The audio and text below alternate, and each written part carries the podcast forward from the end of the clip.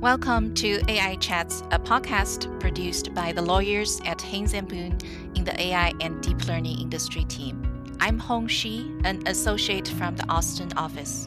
Today, I'm joined by my colleague Raghav Bajaj. Raghav is a partner in the intellectual property practice, also from our Austin office.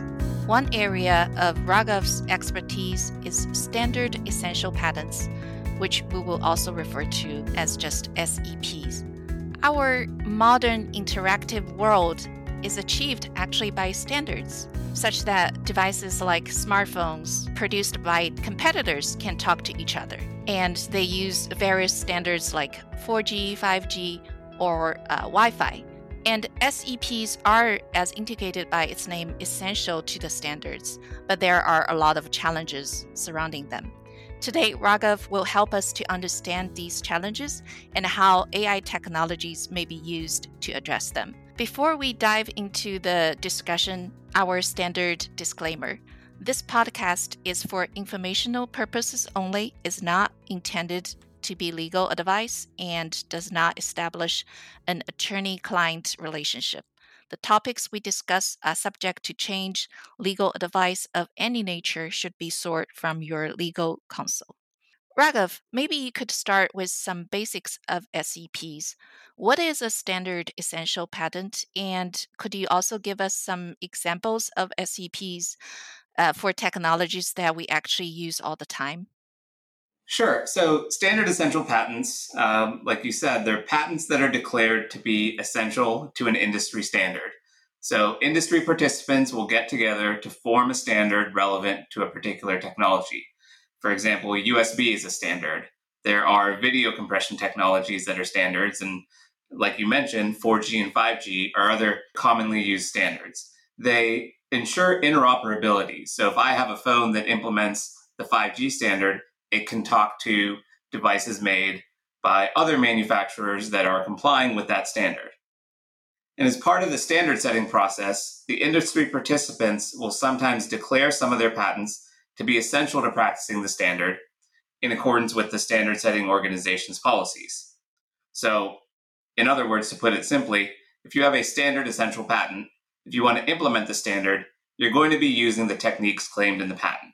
And those techniques can be really wide-ranging. Some of these standards are hundreds of pages, and patents and standard essential patents cover many of those techniques written in the standard. So is there any difference between a declared patent and an essential patent? Are all declared patents essential? No. So declared patents are those that are declared to be essential to a standard by the contributing company. Some contributors go through a rigorous process of evaluating the invention and how it's applicable to the standard, while other contributors do some varying level of analysis before declaring a patent to be essential. Essential patents are those that are truly essential to be practicing the standard. They may be declared patents, but they may not be. So the Venn diagram, there's an intersection of declared patents and essential patents, but there are essential patents that are not declared, and there are declared patents that are not essential. And that difference comes up sometimes when, later in time after a standard is developed, companies may realize that they have patents that read on aspects of a standard, but they weren't participants in the standard setting process and don't have an obligation to declare the patents to be essential. By the same token, a declared patent might not be essential to the standard. For example, in one circumstance, a patent application may be declared to be essential to a standard, but by the time the application is prosecuted and granted, the issued claims may no longer read on the standard. So a declared patent is not actually essential to the standard. So for people working with SEPs, it is super important, I guess, to determine whether the patents are essential, whether they're declared or not. Is that right? That's right. It is very important to determine which patents are essential. One big reason behind that is because it impacts licensing negotiations and amounts for licensing standard essential patents. Sort of as a simple exercise, if a patent owner owns 500 declared standard essential patents, they can likely demand a higher licensing fee than a patent owner with 5 declared standard essential patents. But because patents can be declared to be essential without truly being essential, narrowing the subset of patents can be important from the licensee's perspective so that the licensee isn't overpaying for patents it doesn't actually need to license. So what are some of the challenges people are facing when they work with SEPs and to determine whether the patents are essential? So one of the challenges in determining whether a patent is a standard essential patent is the complexity of some of these current technological standards. As one example, HEVC is a video compression standard that's used in many consumer electronics devices. Your streaming devices, your phones use HEVC to compress video data so that it can be sent over the internet and played on a phone. That standard is defined by a 600-plus page, technically dense document that lays out the requirements for devices that want to comply with the HEV standard, with incredibly specific, detailed algorithms and techniques for accomplishing those compression benefits. Another challenge is the sheer number of potentially essential patents for a given standard. And I gave the example of HEVC just now. Standard essential patents for HEVC are largely licensed by a few patent pools that have formed around the standard. One of those patent pools contains over 10,000 domestic and foreign patents. Similarly, 5G incorporates technologies described in tens of thousands of patents. So sifting through all of those patents and claims is a really time-consuming and expensive process. And when you get to the intersection of those two challenges, yet another challenge emerges. Some patents that are declared to be essential aren't really essential. That might be, like I said, because they were declared before the standard was finalized and the standard went in a different direction. Or once issued, the patent includes limitations that aren't relevant to the current implementation of the standard. Or the patent might be invalid because there was prior art that wasn't applied during prosecution. We all know that AI can be really good at processing large amount of data and provide useful predictions. With that large number of SEP declarations, AI probably can be a very valuable tool. Raghav, could you explain how AI may help to address these challenges? AI-based algorithms, as we know, allow machines to help in doing work that humans otherwise would have done alone. In this context, technologically trained humans, people who know the standard, can do some of the work. They can map one aspect of a standard to a standard essential patent.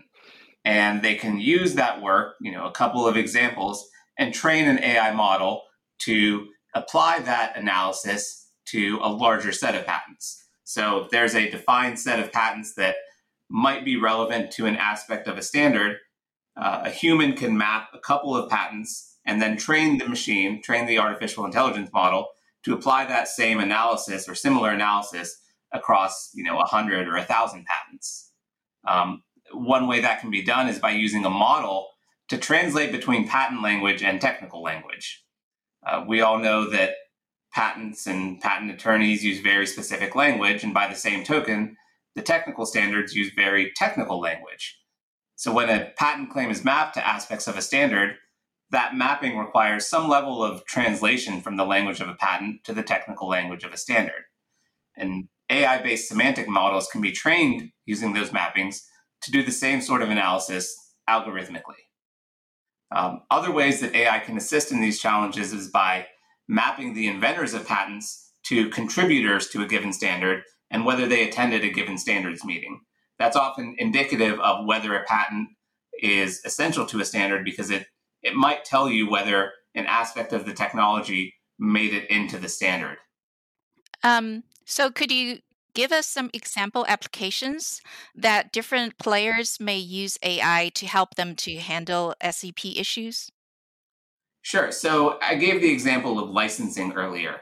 A patent licensing manager at a company can use an AI-based model to evaluate the company's own assets, see how many patents in the company's portfolio are essential or can be mapped on a standard, and can compare that determination to a determination done on a competitor's portfolio. And that can be used to value the company's own portfolio or to determine whether a cross-licensing deal might be necessary with a competitor to, you know, gain the benefit of their standard essential patents as well. The same could go for purchasing a portfolio of patents. The transactions manager that manages patent acquisitions can look at a patent portfolio that's for sale, see whether it reads on a standard and whether it might be valuable for the company to acquire it. And if they can do that using AI as opposed to a manual review, that can be done much quicker. The transaction can happen more quickly, and the human element is reduced. So we know there are some general considerations coming with AI technologies, for example, accuracy and reliability issues, privacy issues, bias issues. What's your thought on some specific AI-related considerations when people use AI for analyzing and evaluating SEPs? Right. So some of those issues apply just as equally to standard essential patent issues. So, for example, bias issues. Who programmed the artificial intelligence model to determine essentiality? What is their goal? If their goal is to make more patents to be determined to be essential to the standard, their algorithm might be biased in that way. Or if they are on the side of a licensee, they might have a bias towards determining that a large number of patents are not essential. By the same token, if the AI model is not very accurate in determining that a patent is essential, it may not be very valuable. And if a human needs to double check it, that double checking effort might make the necessity to go and program an AI model completely wasted. That makes sense.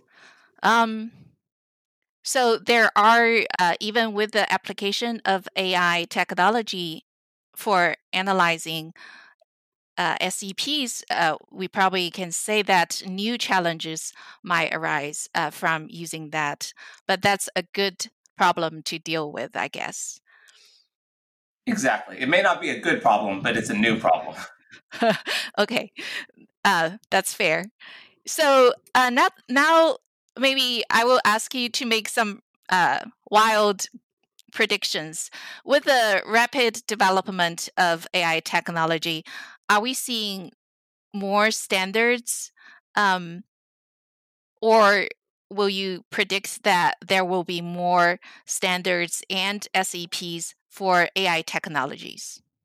As artificial intelligence becomes more prevalent, there is, of course, a lot of patenting activity around artificial intelligence technologies. It remains to be seen whether that level of patenting activity rises to the level of needing a standard of technology development to ensure interoperability between artificial intelligence models or technologies developed by different companies. If it gets to that level, certainly standard essential patent issues around artificial intelligence might arise. That sort of creates a meta problem. Do you use standard essential patents to analyze whether your artificial intelligence patent is standard essential? I don't know the answer to that. Maybe in a few years we might know that, but it is right now a wild guess for sure. And that concludes our episode today. Raghav, thank you, and it's been a pleasure to talk to you today. Thank you. And again, thanks to our listeners for listening to AI Chats. Today, we've had the pleasure to meet with my colleague Raghav Bajaj, partner in our Austin office. Our podcasts and relevant articles about AI topics are located on Haynes and Boone's AI and Deep Learning Industry Team landing page, which can be found at haynesboone.com. It also contains our contact information. You can send feedback or questions to us. Take care, all.